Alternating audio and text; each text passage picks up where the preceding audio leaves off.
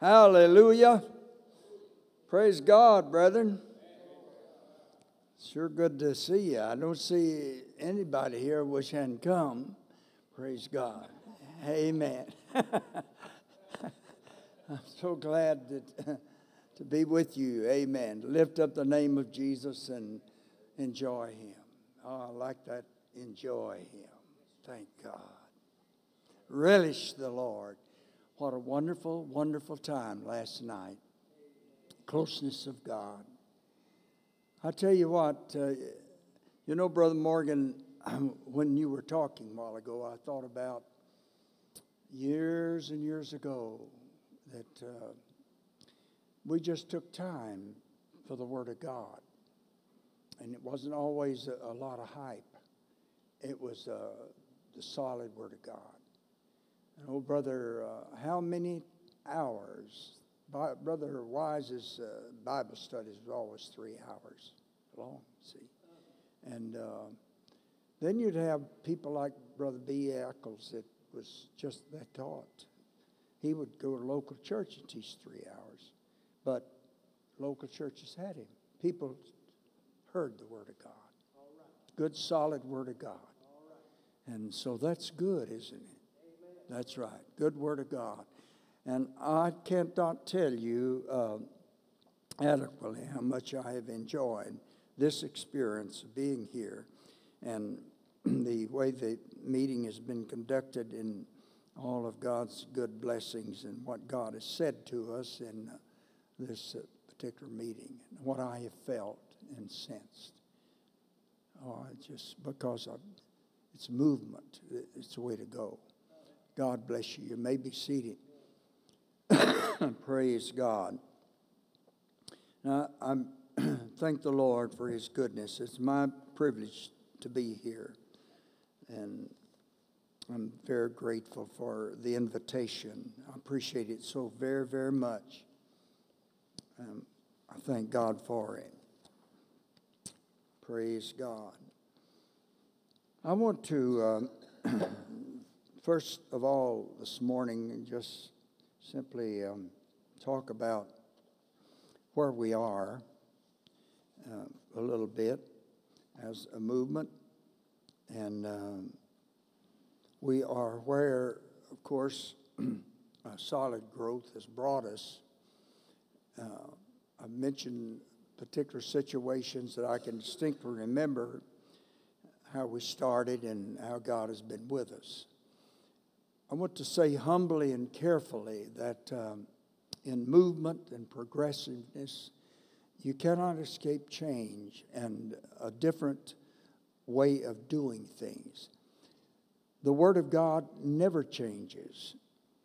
Jesus said some things I think that are indicative, like he described himself, his posture, his um, operational mode he said, I am three things the way, the truth, the life. And he, he, he described uh, several things there. The way, which means, indicates movement, that would take you from point A to point B, that it is the absence of stagnation, and uh, it's, it's, it's movement that we, we, we transmit. And uh, the product that is carried across the boundaries of all nations, across cultures, across time, is truth. And truth never changes. It is the same yesterday, today, and forever. And I am the way, I am the truth, and I'm the energy that gets it there. I am that which motivates and, and so on. So we see this acted out in the Church of the Living God that, that it's from faith to faith, it's from victory to victory, and that we move forward in the Lord. And uh, truth doesn't change, it'll never change, but um, it uh, is propagated and uh, it is spread, it is carried forward it is moved. And uh, this is God's way. So, in the process of this, of course, the, sometimes there's discomfort and all of that. I remember so well at the time of the merger, uh, people think, refer back to it if it's all just glorious situations. Well, friend, I was there. I, I didn't, uh, I suffered some during the merger. I happened to be at a small work in Wichita Falls, Texas at that time, and uh, just a little small group of people. I think about uh, 20, 25. We were worshiping in a, a dwelling house that we gutted out, had no Sunday school rooms, and um, we had no automobile. We walked miles and miles knocking doors and attempting to do the work of God. We dreamed about the day that would come that we would have 40 in Sunday school. And uh, so uh, I was determined if we, I can't make this thing grow, we, I am going to do something that will be evidence of the fact that I tried. I'm going to leave a mark here this place is going to look different when I leave, at least. And uh, if I can't gain, gain a bunch of people, I'm going to make this more presentable. I'm going to do something. And let's all say, do something. Do something. You know, this laying around business and uh, this lazy business, that won't cut it. It's uh, uh, do something, dear God, something. Amen. And uh, so uh, I can't, I'm no carpenter, but uh, I put a new set of doors on their building, took the house door off and made a nice set of double doors. I'm no concrete man, but I put a concrete porch on there. I'm no uh, gardener, but I put, put flower beds around the place. I'm no painter, but I painted the place and uh, dressed the place up and so on. But during that time, it was merger time too. And uh, we had the merger, and two organizations came together. And so this is up close to the Oklahoma border. And um, so there was a group of churches along the border, some on Texas side, some on the Oklahoma side, that thought that the merger was a blatant compromise and that it was doing the wrong thing to merge and, uh, and uh, it ought to be brought to a halt. So they visited me and, and uh, burdened their heart to me, and they were going to start another organization. And uh, so uh, they were seasoned men, and I was still in my 20s. And I wouldn't drive behind the ears, and I just. Um, uh, I didn't know much, but I didn't feel good about just trying to anything but try, they were straight ahead. So they said, "We want you to uh, join us, and um, we're going to have another organization, and so on." And I said, "No, I, I don't feel good about that. I don't think I could do that." Well, when I've said that, well, in a calculated way, they coolly looked at me and said. Um, you may wish you had. So we, we know people in your church, and uh, said you you may wish that you had. And so, um, sure enough, friend, the little old group I had shrunk, and um, I couldn't. I was helpless. I couldn't do anything. And over in Vernon, they um, they got also got within the church and uh, uh, raised enough dissension until the church moved the pastor, which, as myself, did not choose to go with him. So the church, that church voted them out, voted one of their brethren in. But a few of the people in the Vernon church went with the uh, pastor, and I spent quite a bit of time over in Vernon helping get them into a building and uh, so on. And um, I remember in desperation, one evening riding a bus over to the house of one of the brethren, and I didn't have any recourse. I had, but I talked to him, and uh, finally I got down on my hands and knees, and I crawled across his his his um, living room, put my hands on his knees, tears running my cheeks. I said, "Please, please, leave my church alone. Please leave my church alone." And so now, movement. Anytime that you do and you move, you're going to move from one point to another point. And in the process of it, there's always adjustment.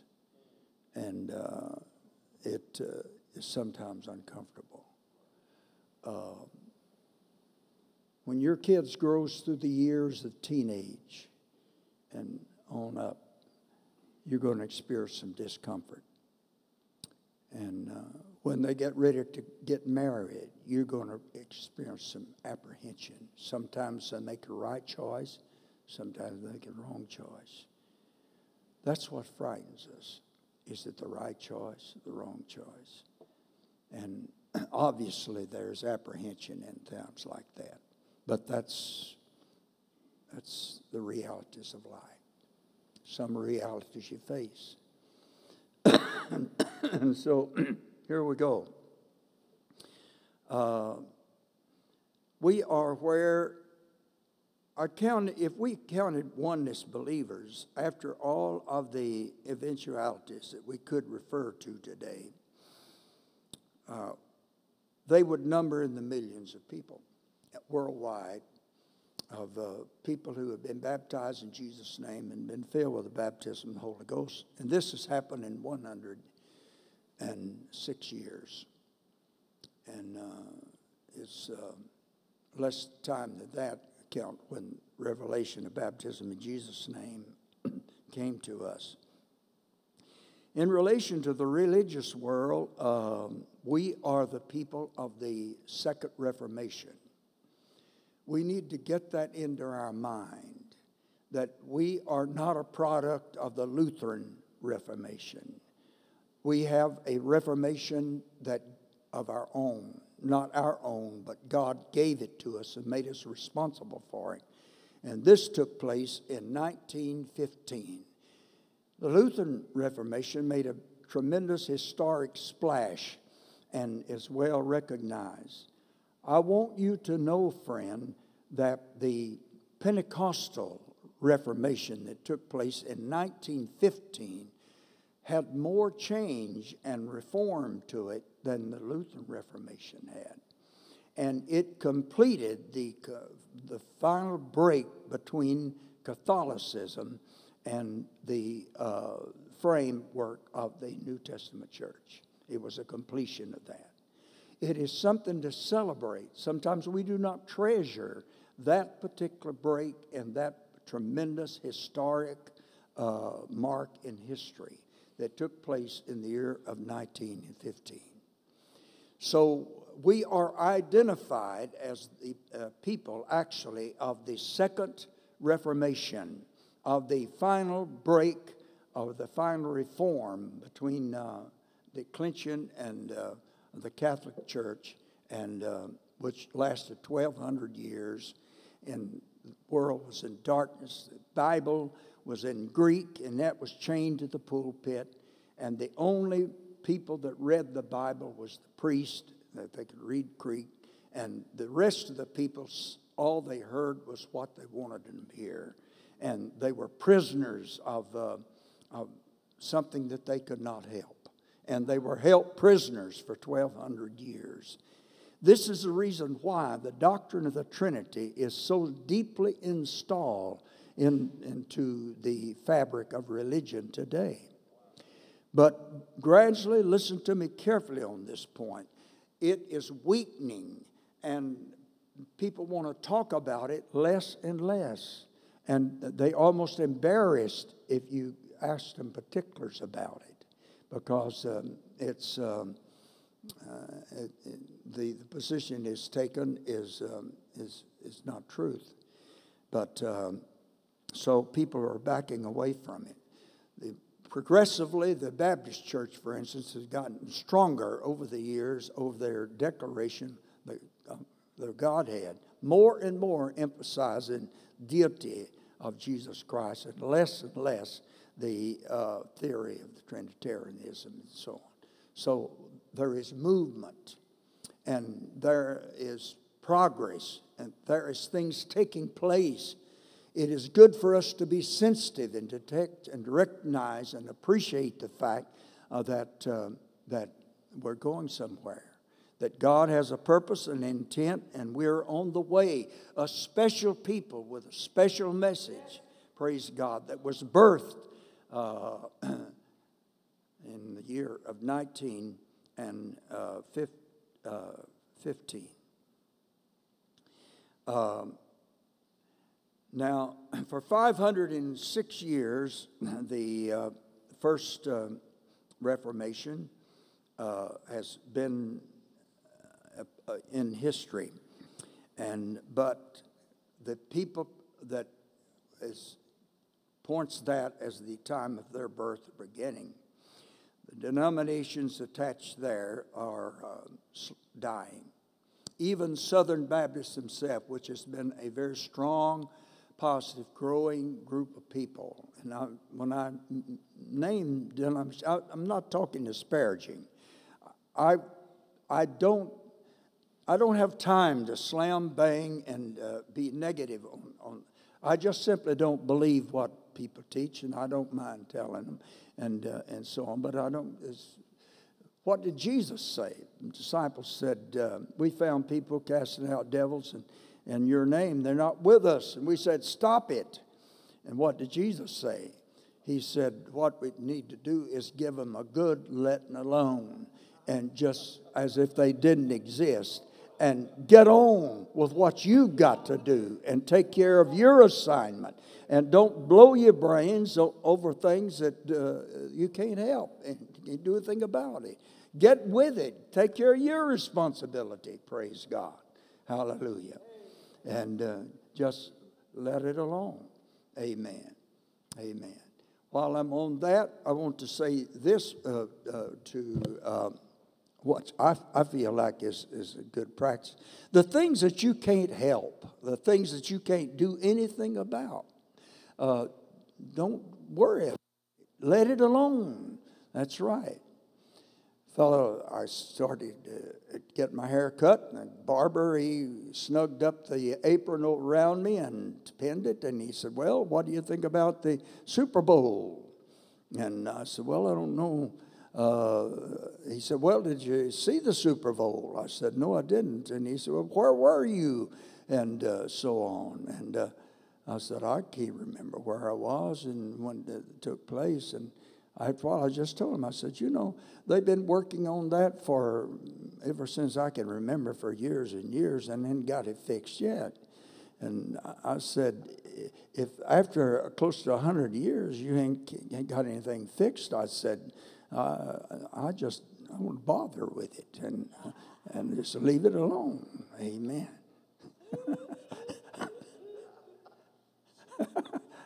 you can't fix it. Well, get away from it. Amen. That's right. That's right. Time is the coin of life. How is it that you would allow a fool to spend it for you? all the, the, the palaver, the comedy, and things of that nature, how you spend your time. That makes a lot of difference. Yes, it does. Glory, glory. Well, that maybe that didn't sound too good. Praise God. We got, we got a great assignment. Let's get on with it. That's right. A lot of things that uh, uh, even, even this, and here again, I'm going to uh, maybe disparage myself here some, but when it comes to just getting taken up with prophecy itself and book, oh, it's got to be this way, it's got to be. When I received the baptism of the Holy Ghost, as Brother Weeks was preaching, he proved conclusively, and without a shadow of a doubt, that Mussolini was going to be the Antichrist, and because he was from Rome and, and from Italy, and and it was going to happen. It had to be that way, and and he nailed it down. And brother, I I shook and trembled, and I came to God, and I was just a kid, but I wanted to beat Mussolini to the punch and get filled with the Holy Ghost, and, and so on, for these things happen. Well, soon I received the baptism of the Holy Ghost, we needed some coal oil, and um, because the lamp uh, couldn't was about to run out of light. So I took a dozen eggs and went down to Mallory's store and uh, traded a dozen eggs for a gallon of coal oil. And um, so uh, they, they filled up my can with coal oil and popped the potato spouts, keep them, just spill them out. And um, I was barefooted and um, I had that bucket of coal oil and was ready to go home. But Mussolini was cutting up over there, and, and war was going on, and so I was fixing to walk out, and was a fellow sitting around smoking and chewing tobacco at the front, and he was talking about Mussolini and what's going to happen and so on, and and um, so I, when I came by, I said, you know, uh, the Bible talks about some of that stuff, right? Well, what's the Bible say? I don't know. It says you need to ask some of these holy rollers. It said uh, holy rollers know quite a bit about the Bible, and um, so and say I came by. Hey, Buddy Pugh, uh, uh, you're a holy roller. Uh, what what do you think about Mussolini and so on, so on?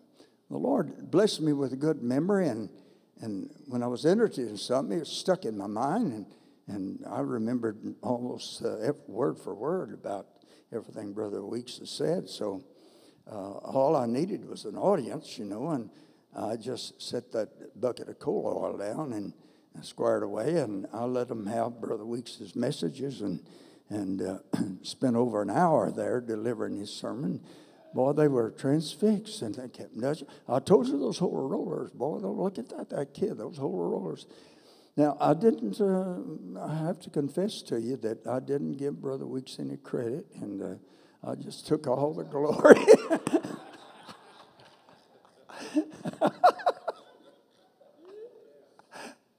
but, but it so happened that Brother Mussolini didn't, he wasn't about.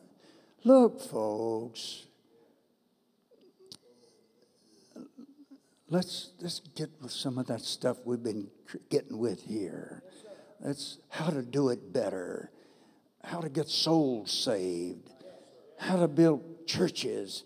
So, and what we can't help, well, let's, let's get on. Let's go on with it. That's right.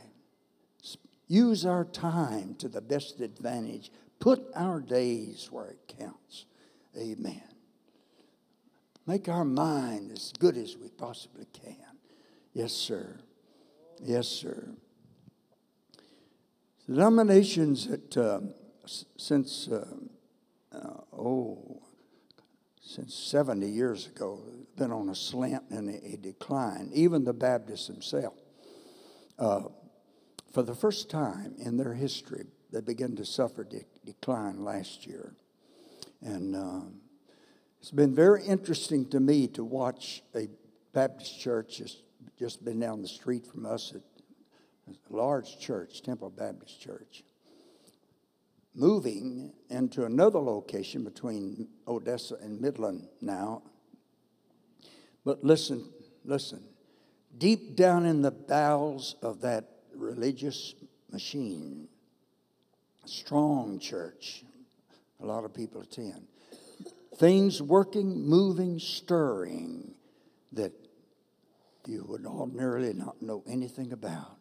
There was lots more attached to the movement of, of Temple Baptist Church from a low, one location to another.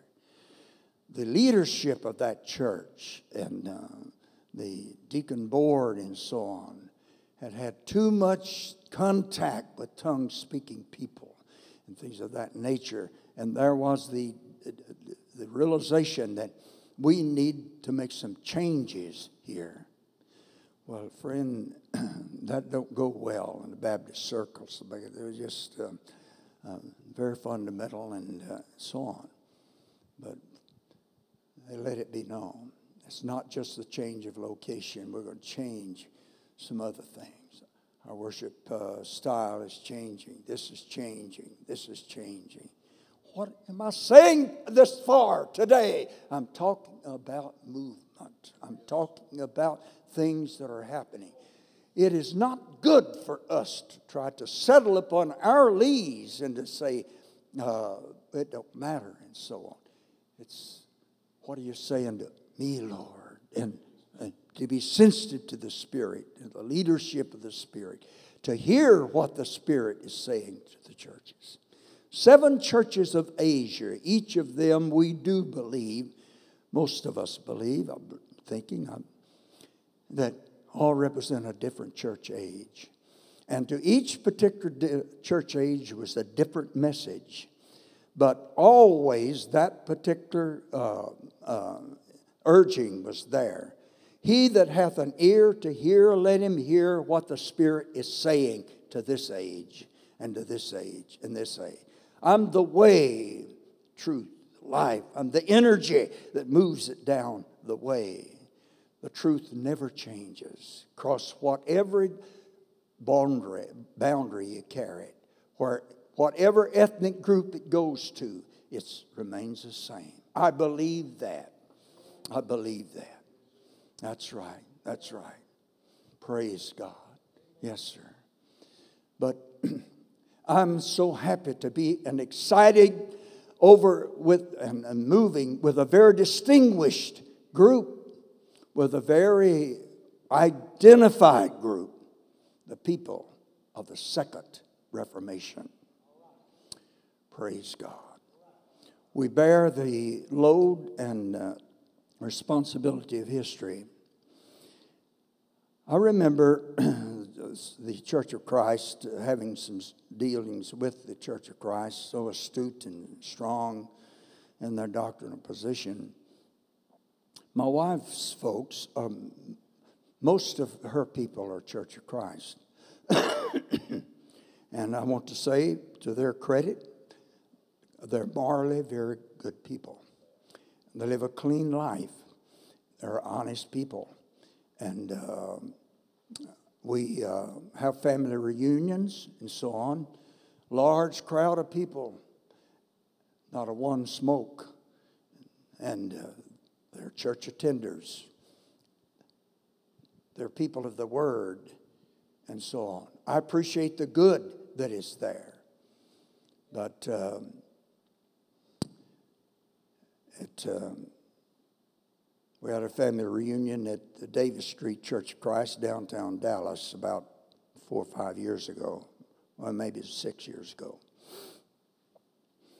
And so in their reception area, we had our family reunion. So while I was there, uh, one of uh, my wife's cousins, uh, I remarked to her, I said, This is a nice, very nice plant here, this uh, church building in all. Everything was so nice. She said, I'd like to show you around, Uncle Jay. And um, I said, Be glad to. So She's walking, she said, We've had lots of changes here. She began to talk. She opened up. She Said, We've lost lots of people. And uh, she began to tell you, I said, You lost people? Oh, yes, lost lots of young people. And uh, I said, I didn't know that. Oh, yes. And she dwelt on that. It's better now. Uh, we have a different pastor. We've changed our worship we use music now, and uh, we do this, that, and we have a different approach to quite a few things. And then just what? About eight months ago, I guess, two of her, my wife's relatives were in service with us in Odessa. One of them holds two doctorates. He is uh, majors in law and uh, He's a very fine fellow. Simply know him as Patrick. He's a good guy. another well educated uh, cousin with him. And um, so they were in town, and so they show up at Pentecostal church that morning for worship. And uh, so we have church, and Terry and my son preached, preached a good sermon, and Lord blessed the word of God, and it went forth, and, and so it came right down to closing. and uh, I did something I never done before, but I felt free to do it because we try to be led of the Spirit and be guided by God. And it came right to closing. I sat where Brother Morgan is sitting, uh, location wise in the church. That's where I always sit. there I, I hoop and holler and worship God. I came off the platform two nights after I had resigned the church, and he had elected pastor. I, we didn't talk about where I was going to sit when I was not pastor anymore, so I, I just didn't even think. He Terry didn't say anything about it. I didn't even think to ask him or tell him where I wanted to sit. I just walked up there. So, but I was sitting up there, and I thought, well, I wonder where in the world so and so is. This is a third service they've missed, and and um, so and then looking around. After a while, I said, "Oh, come off of that! You've been doing that for for close to sixty years, and uh, uh, enough's enough." And uh, so I came. I walked right straight off of the platform. I sat down there and turned my back, and as the Bible said, forgetting those things which are behind me. And uh, I look forward to the praise, prize of the high calling of God in Christ Jesus. Praise God. So I get with it down there, you know, and have a great time in the Lord. But he was closing, and bang, that something hit me, and, and uh, I jumped forward and reached out for the mic. I said, I'll close it. Well, that didn't insult any preacher. You know, so I'm stepping. Didn't bother. Stuck it out. I turned and I just started quoting a poem. Bang, like that. It closed just right. I looked back and those two Church of Christ people were sitting. And God was there and it moved. And, and man, they were transfixed with what they felt. And that woman was so stirred. And, and she came to me with tears in her eyes. She said, I've never experienced anything like this before. If I lived in Odessa, Texas, this is where I would come to church, to this church right here. There is movement. There is movement. Lynn Anderson, a devout Church of Christ man. His brother is a devout Church of Christ. Both of them preachers in the Church of Christ. I picked up a book on a bargain counter, Managing the Winds of Change by Lynn Anderson. And I found out I had picked up a workbook that he used in going into Church of Christ who has lost thousands and thousands of young people, who has merged churches to stay in business and so on. There is change in the religious world. While they are dying, we are growing. Amen. There is movement. Amen. We are the people of the Second Reformation. We have a particular obligation and a point, and it's built around truth. Amen. And truth is carried down the way by the energy of the life. Praise God. Hallelujah. Hallelujah. Hallelujah. Praise God. Yes, sir. So, he told about the declension and the change and the losses of the Church of Christ in his book, workbook, and so on. And uh, he told about how that in his weariness he went to uh, the Swiss Alps resort and for rest and a particular location where many executives retired or came to just simply to rest. The veranda that they would sit on and look at the beauty of the snow covered mountain peaks and all, and, and fellows that never met one another before in a calm way just talk and visit. And common question was, What kind of business are you in? And what country are you from? And so and so they talk. Well, uh, my name is so and so. My business is such and such, and I'm from such and such country. So they asked one guy that Lynn Anderson relates in his book, and that what kind of business? Well, he said, I've got the strangest businesses ever been represented here. He said in this chalet. He said, I take the guts out of old churches and I decorate bars with them. And uh, he said, The guts out of old churches? Yeah, well, how in the world? Uh, I didn't know. Uh, how do you get, get at that? He said, You'd be surprised at how many churches shutting down. And said, I get a lot of that material out of England. Said, Methodist Church said, especially said, there's, there's closed, the church is closed. Well, yeah, you, yeah that guy, Wesley, he, he was a fellow, he did a lot of preaching, rode a horse right in town, and he stopped and he'd preach and he'd build a church, and, and it grew, and they had a lot of churches and all, but dying and so on. I, I, uh, I'll take the guts out of them. So they, they got great woodwork, and the wood is good, and it's fine grained, and it's, and um, I decorate bars.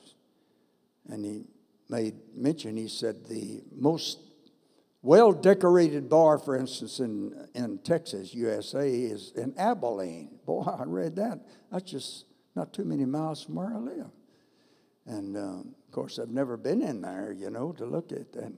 But uh, he said, I've got the guts out of two churches in that bar in Abilene, Texas. And said, It's the most beautiful thing that you could see. Yeah. And. Um, dying churches. They're the products of the Lutheran Reformation who took a few grains of truth and went with them as far as it could go. But this truth that we're talking about is carried by the energy of life. Praise God. And it's carried across all boundaries and, and, and so on. Amen. And he, Lynn Anderson told about being at one of their conventions, and he said, I looked over, saw an old friend of mine leaning against the wall, and he was just looking down at the floor, and, and uh, I walked over to him, clapped him on the shoulder. Said, "Hey, man," I said, "How you doing?" So on. Said, "Looked like it took, would take five minutes for him to drag his eyes up off the pattern that's in the carpet." And looked me in the face, heaved a sigh, and he looked at me and said, Lynn said, uh, I, how am I doing? Uh, not good. He said, What's the matter? Lynn, I've lost my dream. And he said, Lynn, what's a man going to do when he loses his dream? Well, I want to accent that today. The promise in the first apostolic sermon preached in the second chapter of Acts was there's two things that's going to happen in the church. The young is going to see visions. The old is going to dream dreams. It's not going to be dreams about the past. Be some dreams about the future. I want to talk to you about some of my dream here today. Praise God where could be and where could we go. Praise the Lord. What I feel deep inside of me that God would like for us to do. Hallelujah. Your old men will dream dreams. Amen. Praise God. Thank you, Jesus. Well, I'm going to get to that. The Assembly of God is really having its problems now. In the year of 1969, I was living in St. Louis at that time, and I discovered that there was going to be a top level meeting of the leadership worldwide of the Assembly of God officialdom in St. Louis.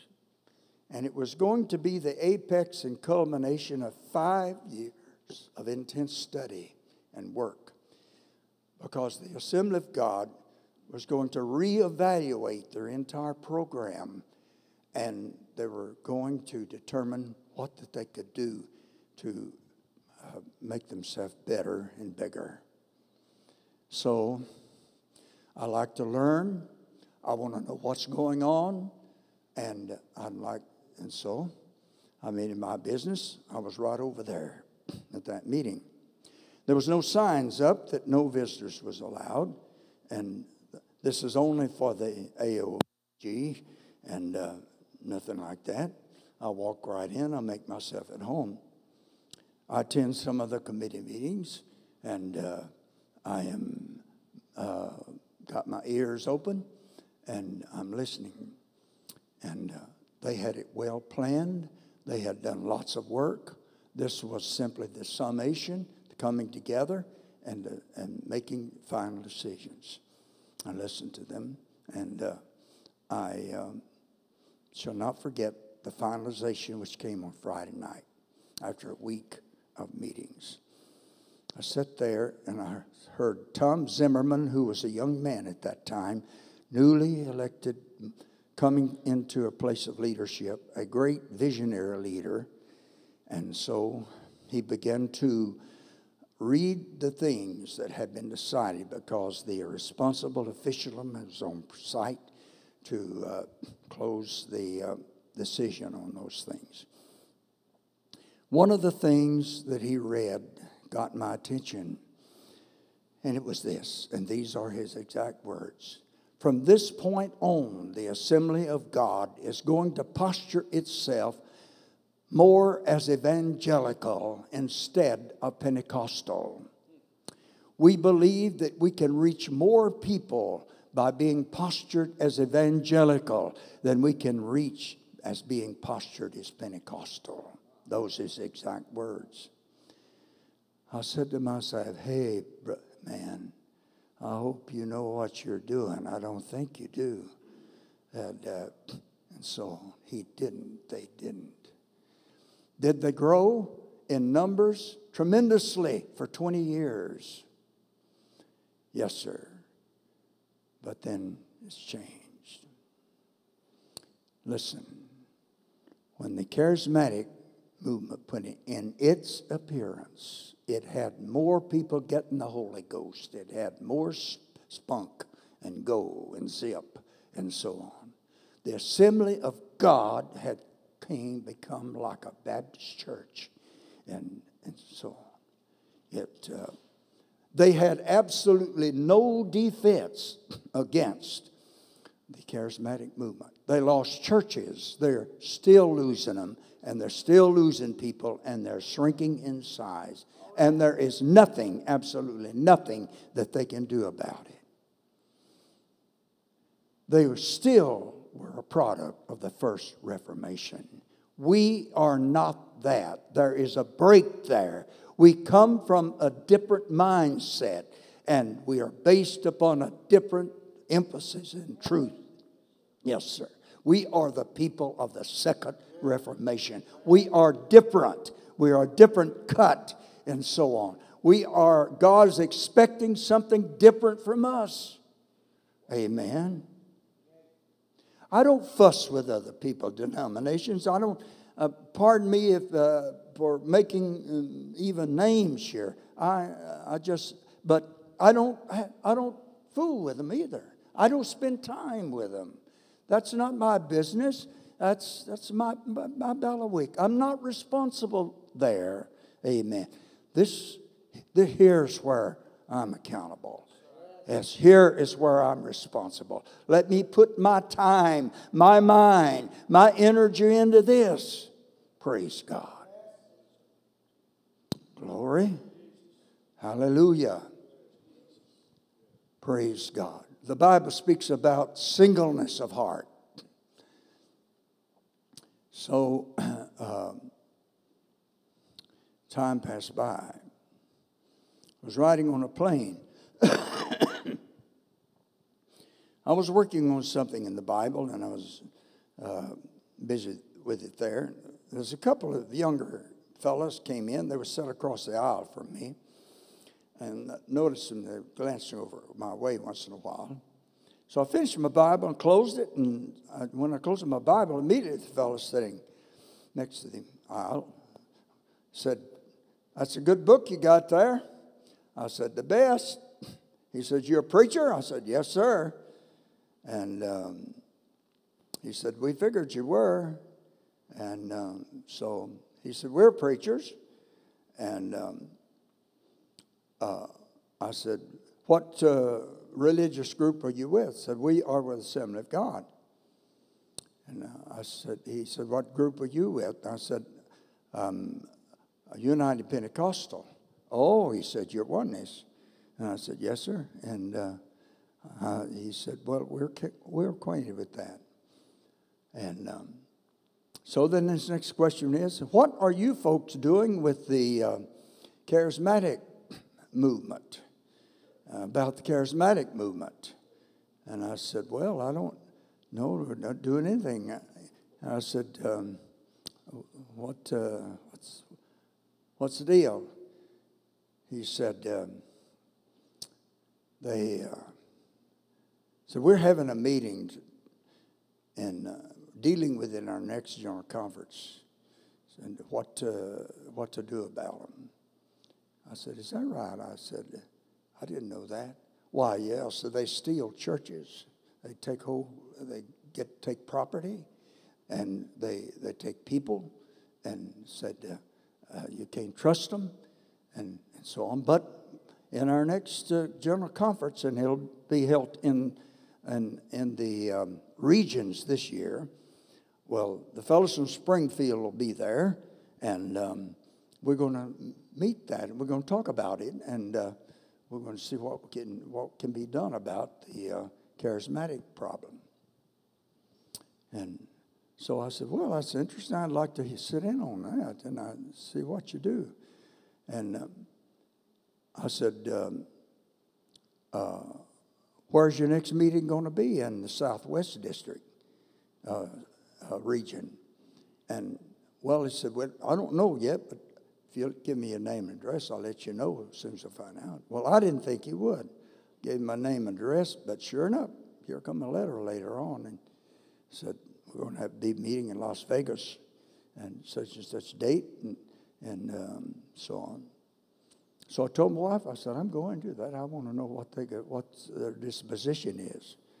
And um, so um, he um, uh, went to, uh, uh, wife said, Well, yeah, I'll go with you.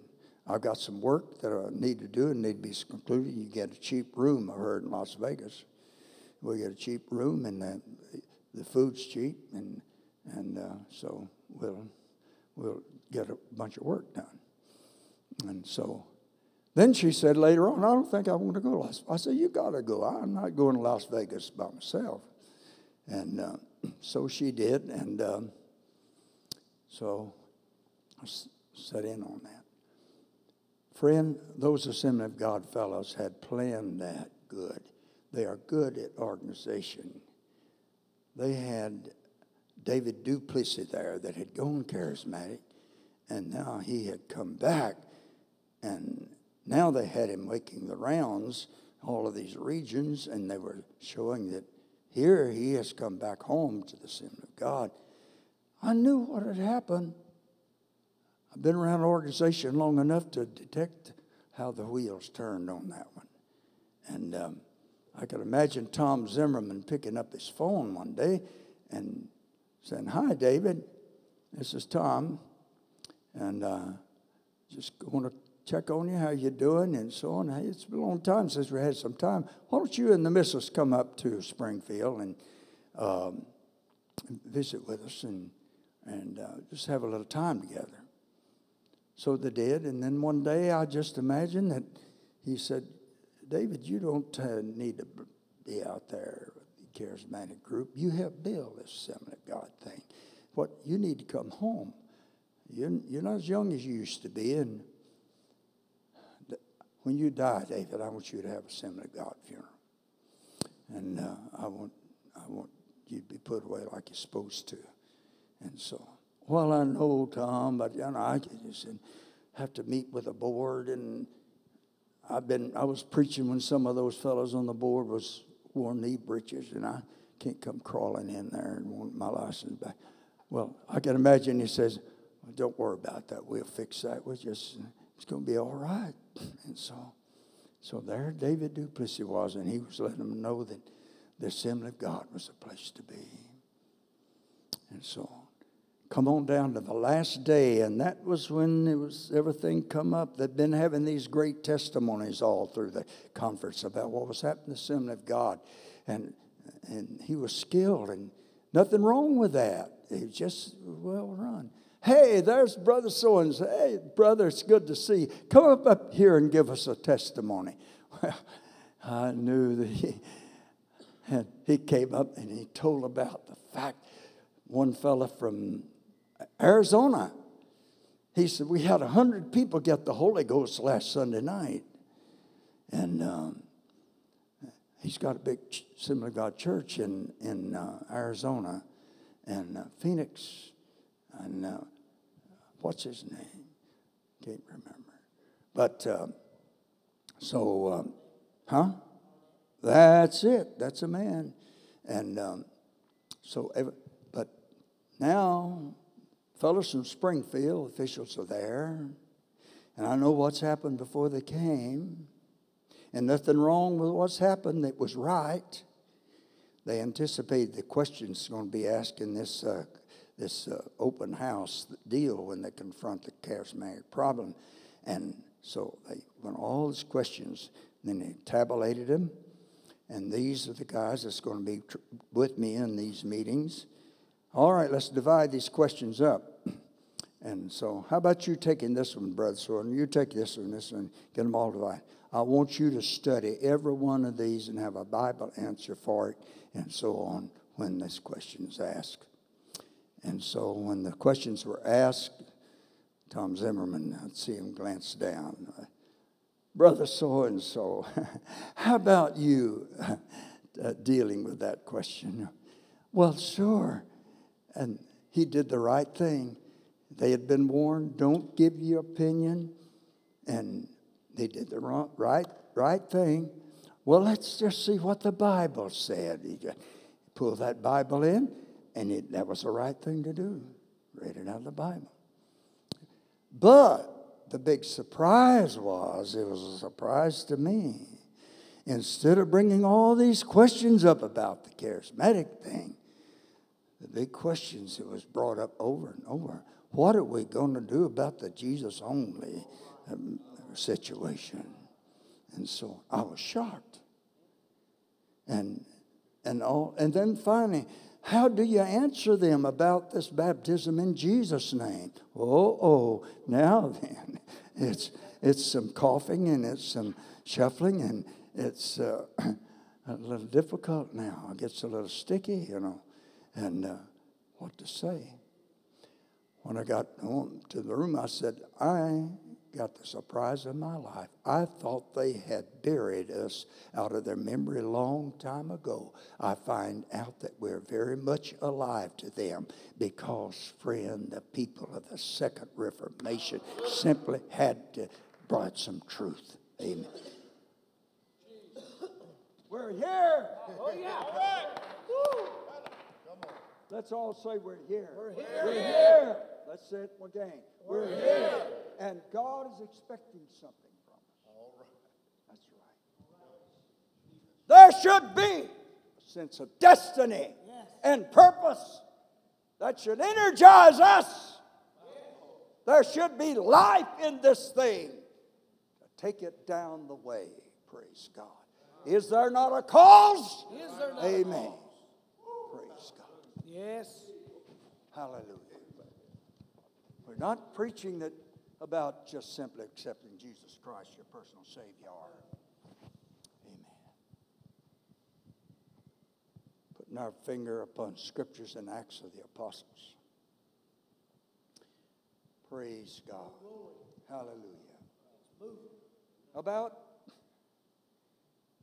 what? Three years ago.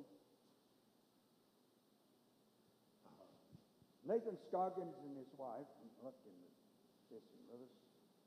So we go out to IHOP for breakfast. Is that IHOP or one hop? IHOP. So uh, we uh, go in there, and son Terry his wife is ahead. And here comes Nathan and his wife, and then my wife. I'm bringing up the back. Waitress is hurrying us to the table. Suddenly, somebody grabs my left, right arm as I come by the table. And I stop, and I turn, and there sits the pastor of the First Assembly God Church. And then another brother of the, another Assembly God Church. fellow so kind and gracious. Well, would you know, he said, we were just sitting here and um, we were just talking about you, brethren.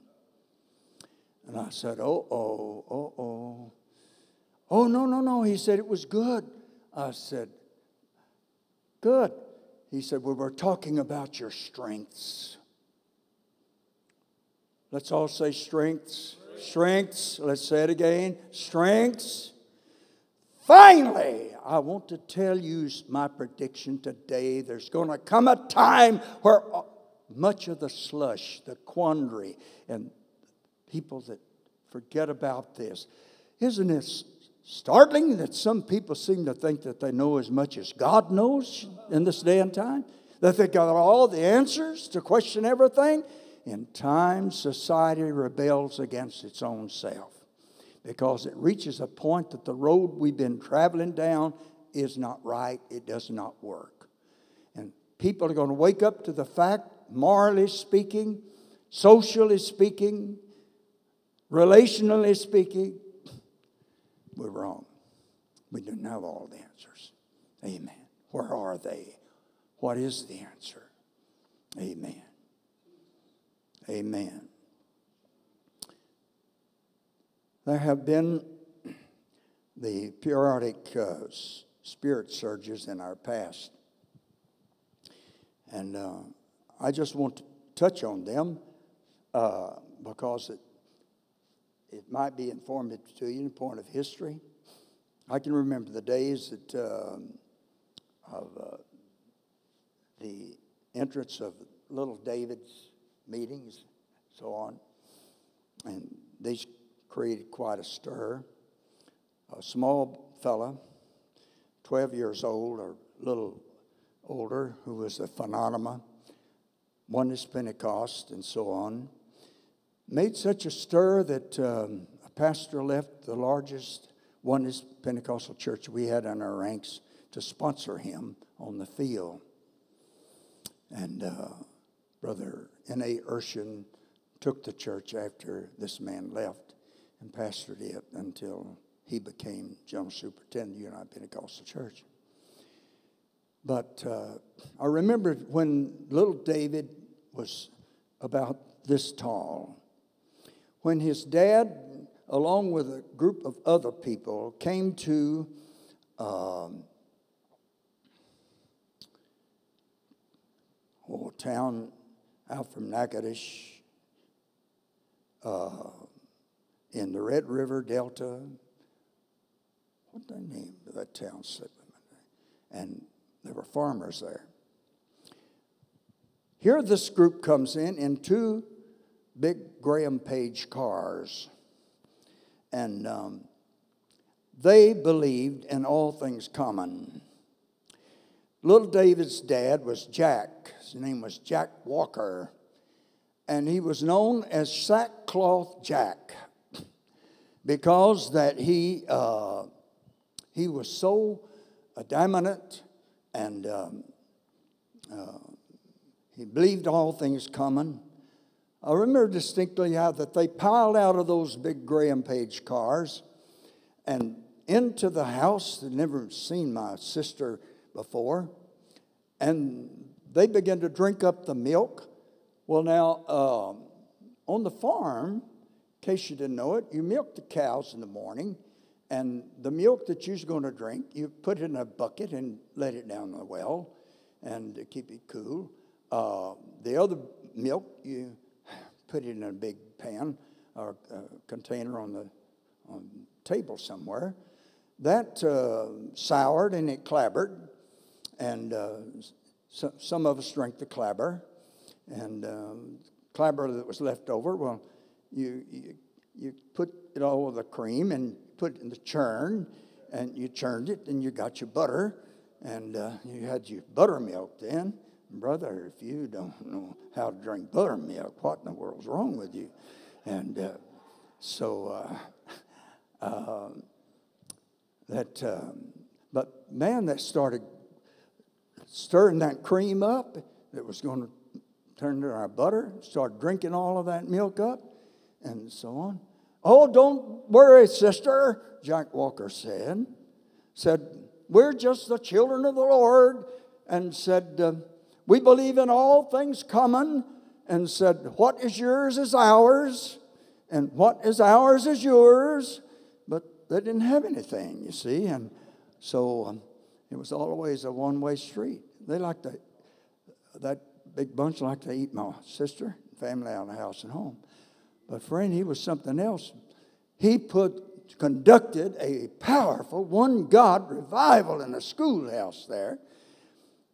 I happened to be up there at the time, and you talk about um, stirring up that country. And it, it was actually dangerous. I remember one day baptism, he'd said something, he was so abrasive and made one woman mad, he, uh, man mad, thought he had insulted his wife. So baptism's over, and he's going back up to the schoolhouse. Fellow stepped out, had a long jackknife, and he, uh, Jack Walker wore overalls, and uh, and uh, so he, shoo, he stuck that blade of that knife up through the bib of those overalls, and put his face up in his, his face said, said, Preacher, I'm fixing to cut your guts out right here. Said, Nobody insults my wife the way you insulted my wife. And I happened to be standing there, and, and uh, that man didn't bat an eye. Well, praise the Lord, brother, said, cut away. And so on. That was Pentecost at that time and um, uh, oneness and so on. There's been surges of movement. Let's all say life. Life. Energy builds up and pushes come. There are only three elements that make up climate water, heat, and air. These are only three. They make up the hurricanes, they make up the tornadoes, they make up the sunny days, they make up the rain, they make up the snow. What do you want?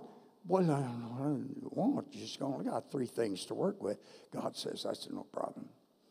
He just takes those three things and stirs them up the way he wants, and, and uh, they work together, produce what is needed. Amen. Praise God.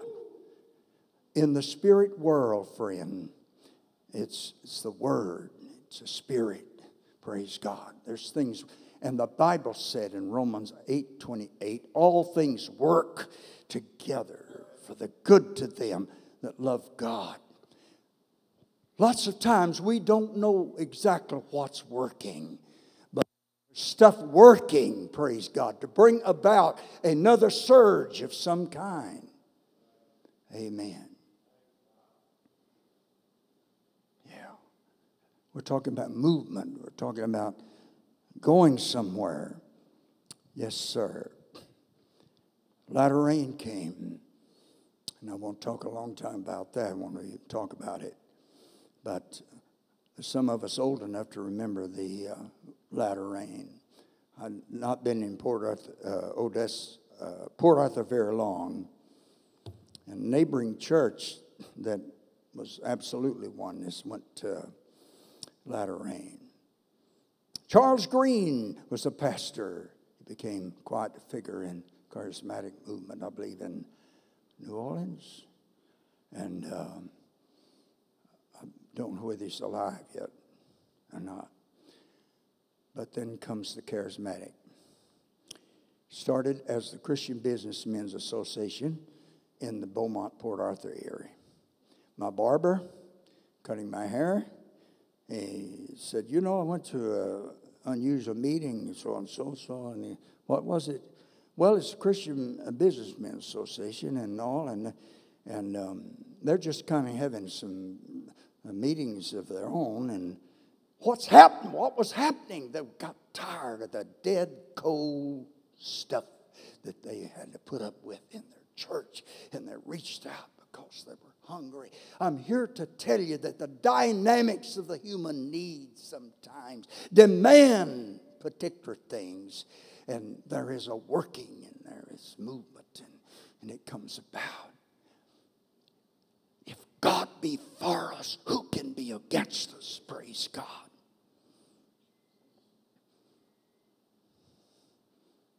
And Jesus said in one place, If I help my peace, the very rocks that cry out.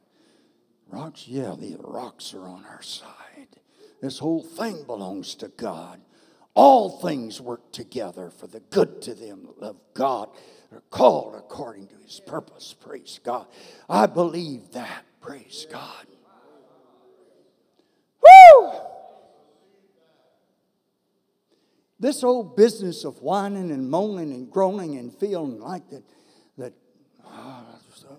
that's just, come off of that. Praise God.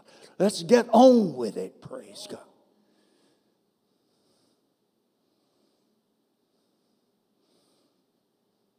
Hallelujah.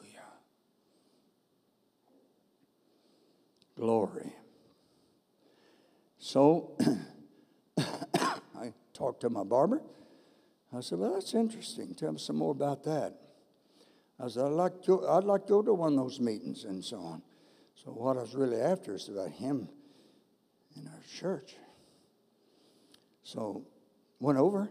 Man, there was doctors, there was lawyers, and all, and tears on their cheek, hungry, and didn't know what to do, where to go, and, but reaching.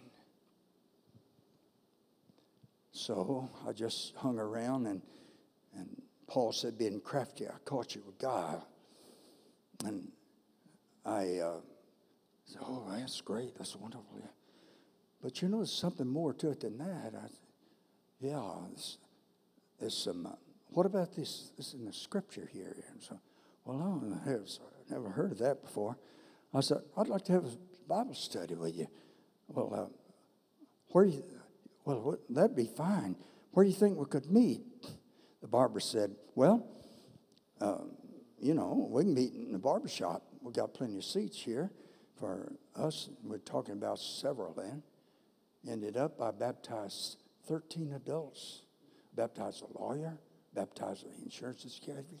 I, uh, and they were filled with the Holy Ghost. Bang! These people no problem with holiness standards. Zing! Out of their homes went the TV sets in just short order. Women dressed modestly, began to let their hair grow, and uh, everything was fine. They were faithful to church, tithe payers, the nth degree, carried away with the Pentecostal experience. Did I keep them? No. Why not? Because of me. I was still very young and so on. And I just, I just, it would have been a different story later on. I could have pastored them and could have led them, and everything would have been fine. Yeah. That's the reason why, preachers, we always need to be alert. We need to be willing to learn and so on. I'm not talking about compromising, but we're talking about communication. Hallelujah. Praise God. Praise God. I don't know, Fro, listen to me. I've never ever reached a place in the, in the journey of life that I was justified in being arrogant. It, it seemed, I, I, didn't have, I didn't have anything to be arrogant about. It's just, be, I'm a sinner saved by grace. Let me act like it. Praise God. Yeah, no flesh or glory in his presence. Then, as time went on, the, the greatest growth surge that we had back beginning in the year about between 1969 and uh, about 1970 something. For two years during that period, the United Pentecostal Church was the fastest growing group in the United States.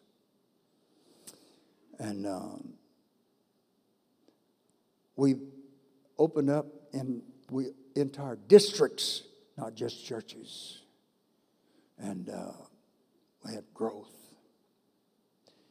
I just came from a tremendous meeting, 30 year anniversary, Brother Hale in uh, Denver. He was relating, he said, Brother Pugh, I was just a young man. Said the thing that really stirred me was our general conference in Houston, Texas, and said, I remember that day we poured out of that building and we poured out of there singing and shouting and worshiping God. And we poured down the streets of Houston and uh, worshiping and shouting, and people, raw sinners, received on the streets the baptism of the Holy Ghost and, and said, I witnessed that, and I, I was just greatly moved. Praise God. Basically, the core of that was a change in attitude and a willingness to walk on the water. Brother A.T. Morgan, I was sitting just a few feet from him the day he died.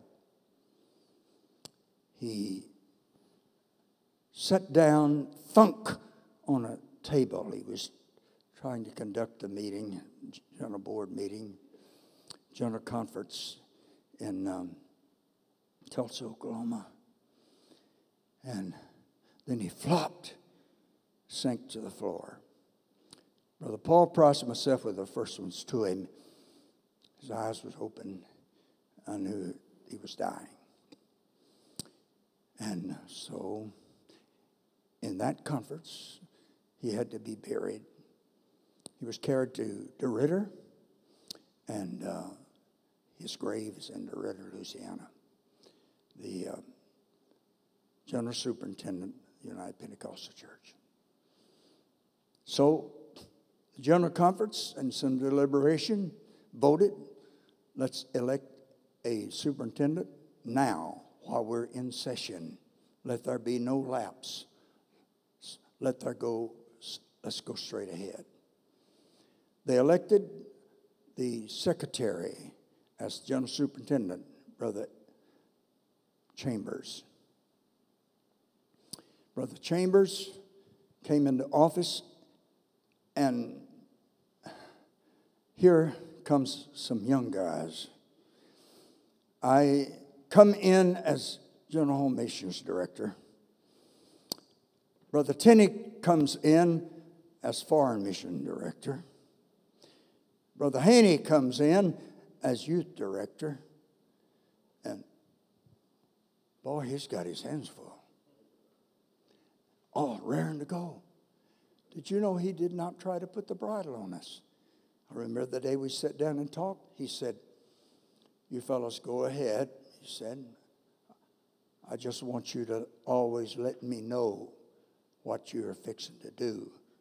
And let's have a sit down talk before you get started so that I know what's going on, so on. Well, that's fair enough. Yes, sir. And uh, he didn't get to preach his general superintendent message because he was busy in DeRidder seeing about the funeral. And he did not get to preach his first general superintendent message until the next general conference in Atlantic City. I shall never forget it. Here he is. God had hold of S.W. Chambers. A great respect for him. Amen. He, he went straight ahead. I can tell you what his message subject was. He was, it was prophetic. And his statement was this there are some denominations that are having some problems with growth now. And history says that a religious denomination will be actually alive only 50 years. And after that, it will begin to decline and will come to nothing. And he said, We will, in X number of time, we will be 50 years old. So, what are we going to do? And so he said, My subject tonight is this we will write our own history. And he went at it, and God's power was there. The people responded, they were ready. Without anybody saying anything, suddenly they would rise and start marching. March, march, march, march, march. Write our own history. March, march, march, march, march. Amen. Subside. Then he'd come back to the pulpit and continue his sermon. Come to another great climax. Again, on their feet. March, march, march, march, march, march, We'll write our own history. We'll write our own history. Hey! That's exactly what God wants us to do to write our own history. Praise God. We are a different cut. We are different people. We're the people of the Second Reformation. We're to write our own history, to do it God's way. Praise God.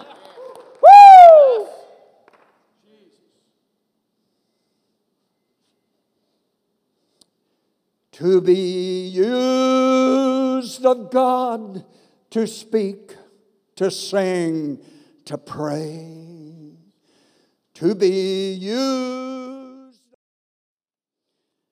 Praise God. Hallelujah.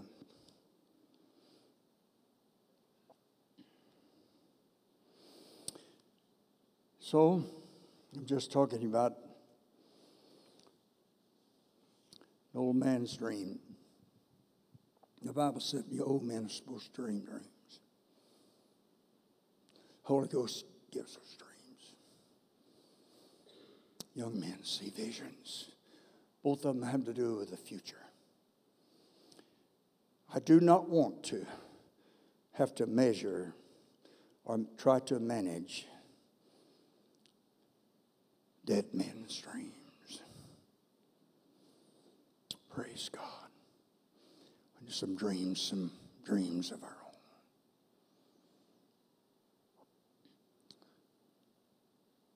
Matthew, the second chapter, second verse.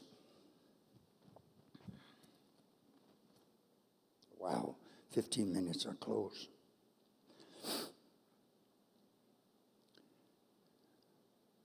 Acts, this 22nd, 12, 27th chapter, verse 20. Simple statement made in that verse of scripture. There was a reason for a uh,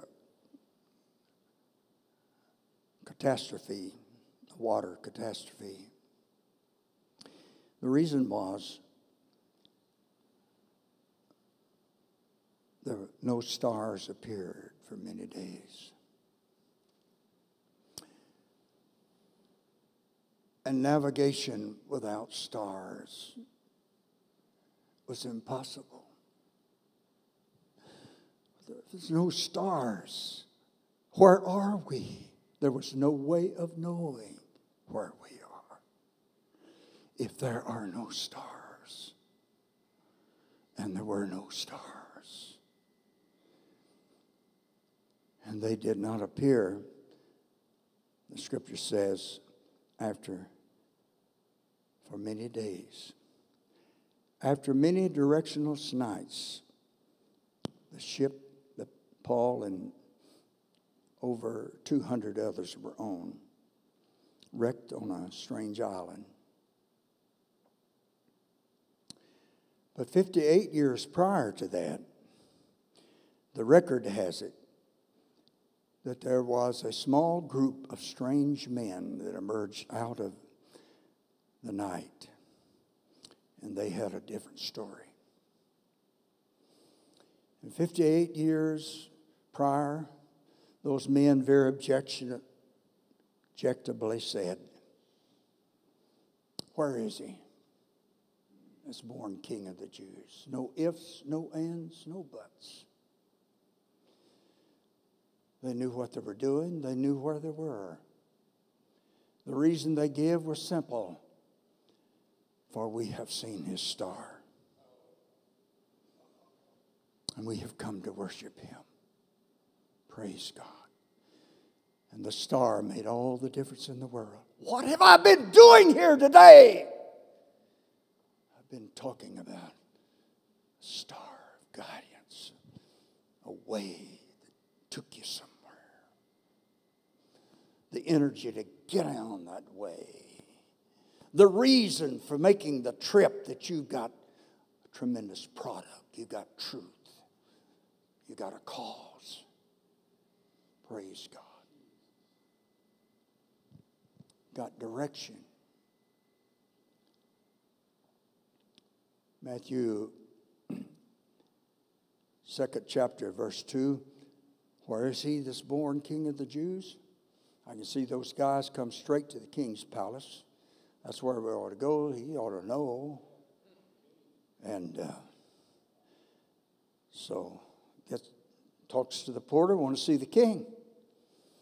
We're from the east, so and so something about their demeanor, something about maybe the dress, something about Preston.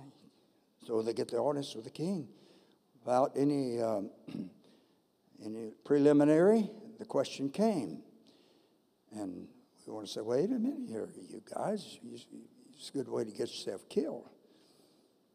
King of the Jews, he says he's king of the Jews. You come barreling in here and, and saying that you're looking for the king, king of the Jews, so on. Sometimes you just can't avoid all. there's no difference, you know. Uh, well, yes, there is a difference. Sorry about that, can't just say that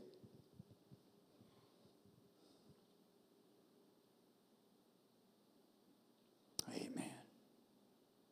So I asked the man, I said, Daryl, can you feature heaven populated with people that have absolutely no relationship with Jesus Christ?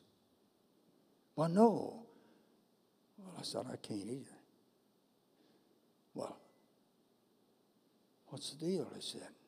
I said, because simply, man, there's no such thing as a relationship without a commitment. You got to, you got to commit yourself. You've got to put yourself on the line. And Jesus said when he announced the building of the church, if any man come after me, let him deny himself and take his cross and follow me. Hey, you fellows sitting here today, you don't belong to yourself. You belong to Jesus Christ. Amen. Yeah. Different camp altogether. And so their identity was correct. They, uh, we want the king of the Jews. The location was correct. We see a star. It's right here. The purpose, we've come to worship him. Our, our purpose is pure. We have no apologies. And so they seemed to get a feeling that they were living through a, something that would never happen again. A high moment, a great moment, and so on. Yes, sir. I uh, heard an old legion years ago of a woman who answered a knock at her door.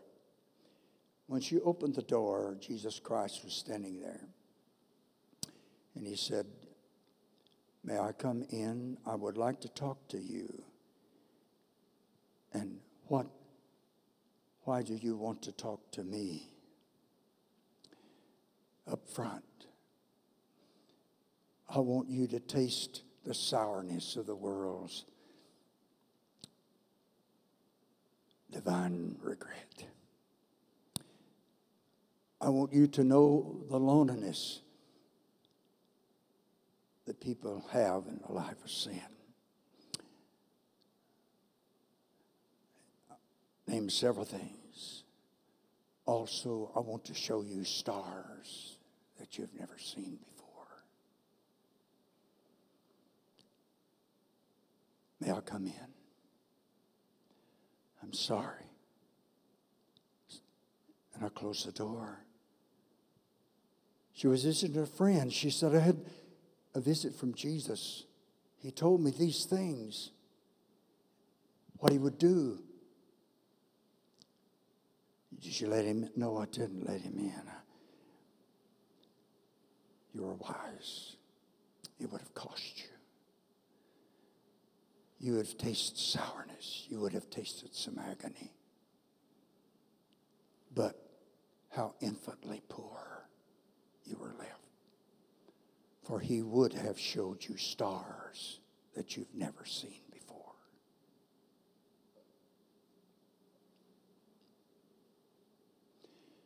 I have no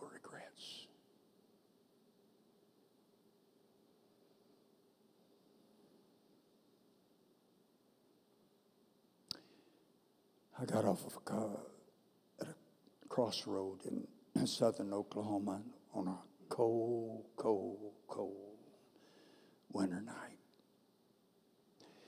The wind was blowing fierce. I was hitchhiking. When I stepped out of that car, the man apologized. He said, I'm sorry, but I'll be turning south here. You're going to Waurika. Uh, straight down this road here. Highway 81 crossed there, that place. Highway 70 was straight west. And his taillights disappeared into the night, and the howling blizzard that I was in was blowing plumb through me. I had an overcoat on, but it didn't do a bit of good. I knew that I would not live through that night. It was black dark. I looked north on Highway 81. I saw a light. I started trudging, hugging myself toward that light. By the time I got there, I was almost past going. Clumsily knocked on the door. The man came to the door. I could barely talk because my face was so stiff. But I did manage to mumble out the words Please, sir, could you let me stay in your barn tonight? I've got to get out of this wind because I will not last out the night if I don't get out of this wind. You didn't have a car? No. I doubted at that time I'd ever own one. What were you doing? I was out. Had an appointment over in If I got to get there, I'll preach Sunday. Praise God. Why'd you do it? Uh, we have seen his star. There's something worth something. There's something worth more than anything else in the world. The bound they're bound to be a transcendent reason for being. They're bound to be a cause that's greater than anything else in the world. Praise God. Praise God.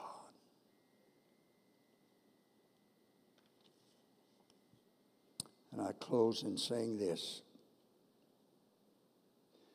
I heard John Kennedy say, In this generation, we will place men upon the moon and we will bring them home again. In this deca- decade, he said. I heard that on radio. In 10 years, he's saying, we're going to go to the moon. We're going to put men on the moon. They're going to walk and we're going to bring them back. The United States was challenged. There's nothing like being challenged with a great cause of some sort, of having a true reason for whatever you're doing. They had to invent new metal because no metal that was in existence at that time could make the trip. They had to invent everything. They had to discover what worked where and how. And it was from scratch. It seemed hopeless. The diviners of the great project began to take sections of discovery around to different companies and ferret it out and say, we want you to produce this. This here are the plans. We can't tell you how, but we want you to do it.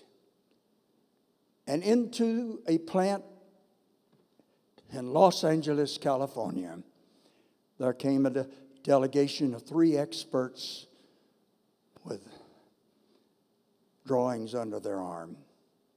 They called for the management of General Dynamics there, of that particular plant, and said, We want to show you something. And they rolled it out. And we need this, and we need it by such and such time. You'll be well rewarded. And this goes into the moon project because we're going to the moon. And so General Dynamics in Los Angeles went to work. It was from scratch. It was the intense using of your mind. It was the conceiving, formation, and giving birth to something that had never existed before. Would you dare? Would you dare? and the whole plant changed. And there was an intensity. There was no fussing now. There was an eagerness. There was no gripe about long hours. There was a volunteering to work to midnight. And late one night, a tired worker walked with his boss across the parking lot toward their cars, which happened to be parked quite near, and they sat alone on a vacant lot, vacant parking lot. And he was talking to the boss. He said, You know, John, I can't believe it, but this is not the same place. Said, I look forward to getting here. There's something that's driving every man in this company and said, These guys are coming up with stuff I didn't know was in them. You know, that assignment, such and such, it looked hopeless that it could not be done. Old so and so took that and he did it. I didn't know he could do that. And he said, This is a different place. The boss paused with one hand on the handle of his door, car door. He looked across the top of his car. Hanging in the sky in the smog of Los Angeles was the moon. He pointed his finger at it and he said, The reason is that. All of our lives, we looked at the moon and wondered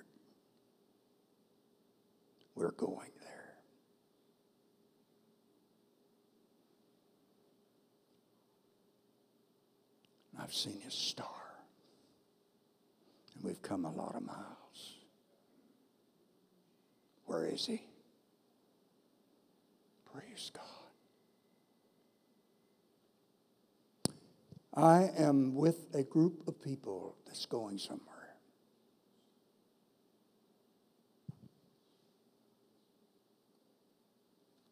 I can't give you many answers to the prophecy.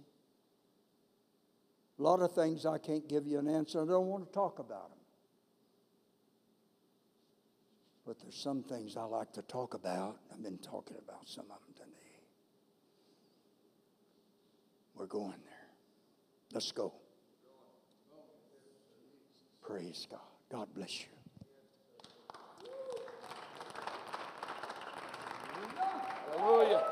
Let's praise the Lord. Let's stand and praise Him. Hallelujah. Jesus. Jesus. Jesus. Jesus. Jesus. Jesus. Jesus. Jesus. Jesus. Jesus. Jesus. Jesus. Let's let's entertain His presence here just a moment. Hallelujah. Hallelujah. Hallelujah. Hallelujah. Hallelujah. Hallelujah. Hallelujah. Mm. Let's, let's just pray here a moment. Hallelujah. Thank you, Jesus.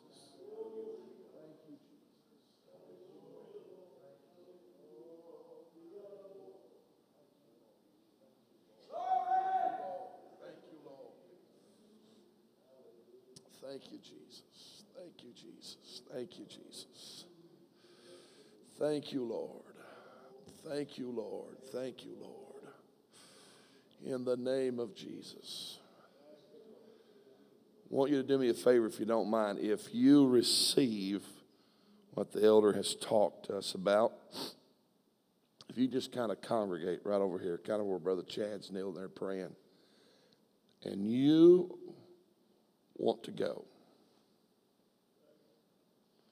and you want to go, I want you to come just stand right there in that area. And I'm going to have the elder pray over you. Something to be imparted to you today. You've heard the word of God, you've been challenged. He's told you where we were, what we've come through, where we're standing, and now he's pointing to where we need to go. And if you're committed to that, regardless of what it costs you, and I want you to think about it, regardless of what it cost, the price, but I am committed to go to where that star leads me, then you're in the right place at the right time. Hallelujah. Elder, if you just come back, I know you, you've got to go here in just a moment, but before you just.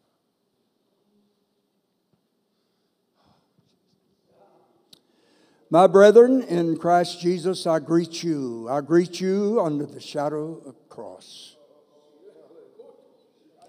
Jesus Christ did not call me or you or anyone to paths of ease, but He called us to production, to creation. And I want us to pray that prayer that was important to Him as He prayed through the night hours the first priority.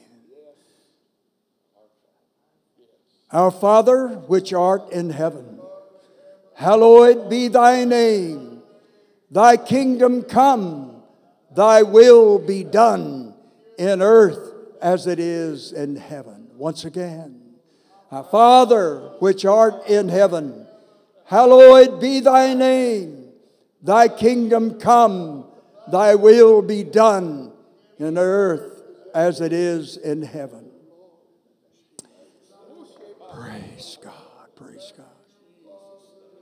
Praise God, praise God. Praise God, praise God, praise God, praise God. Praise God, praise God, praise God, praise God. Glory to God. I wish today that I could commission you to beds of ease and to paths of pleasure. No, I don't. But I am happy that there is a path, my friend. Thank God that takes you somewhere. Amen. It goes somewhere. Praise God. And there's energy on that path. It may not be comfortable at times, but if we live with a purpose, it's all right. It's all right. Amen. Amen.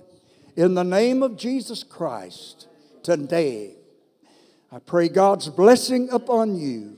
In the name of Jesus Christ today, I pray that your vision would be strengthened, heightened,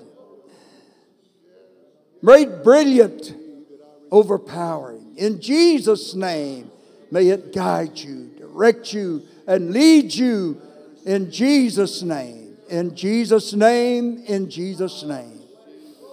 Thank you, God. Thank you, God. In Jesus' name, in Jesus' name, in Jesus' name. In Jesus' name, in Jesus' name, in Jesus' name. In Jesus' name, in Jesus' name. In Jesus' name. In Jesus' name, in Jesus' name, in Jesus' name. In Jesus' name. We bind ourselves together today in Jesus' name. We belong to you, dear God, and to your church in Jesus' name. We give ourselves to you, Lord, all over again, dear God. All that matters is you and your will, dear God. Thy kingdom come, thy will be done in earth as it is in heaven. In Jesus' name, in Jesus' name. Praise God. Praise God. Amen, amen, amen. Praise God. Let's rejoice in this today, shall we? Praise God. Thank you, Jesus. Thank you, Lord. Thank you, Lord. Thank you, Lord. Hallelujah. Hallelujah. I'll be honest, this, Brother Ewing, is what I have envisioned for the store to be. You have come and this man has taken from the shells of his life experience and imparted things to you that you need to be equipped to go into that field of harvest. You need to know the cost and the process of bringing this church to where it's at right now. Don't hold it lightly. Don't hold it lightly. It is a precious commodity that people have paid deeply and dearly for, especially Christ. Amen. Everybody said amen. Brother Pugh, thank you so much. Thank you so much for being a part of this. Well, it's our honor to have you. It's our honor. Amen. We're going to get these DVDs and CDs out. Every young preacher needs to see and hear this and feel it. Amen. Everybody said amen. God bless you in the name of the Lord. Amen. Very honored to have all of you here. We're not through. God's building this thing up for something. I promise you that. Amen. We'll take a break, a little lunch break, and then we're going to come right back in, and then Bishop Ewing's going to.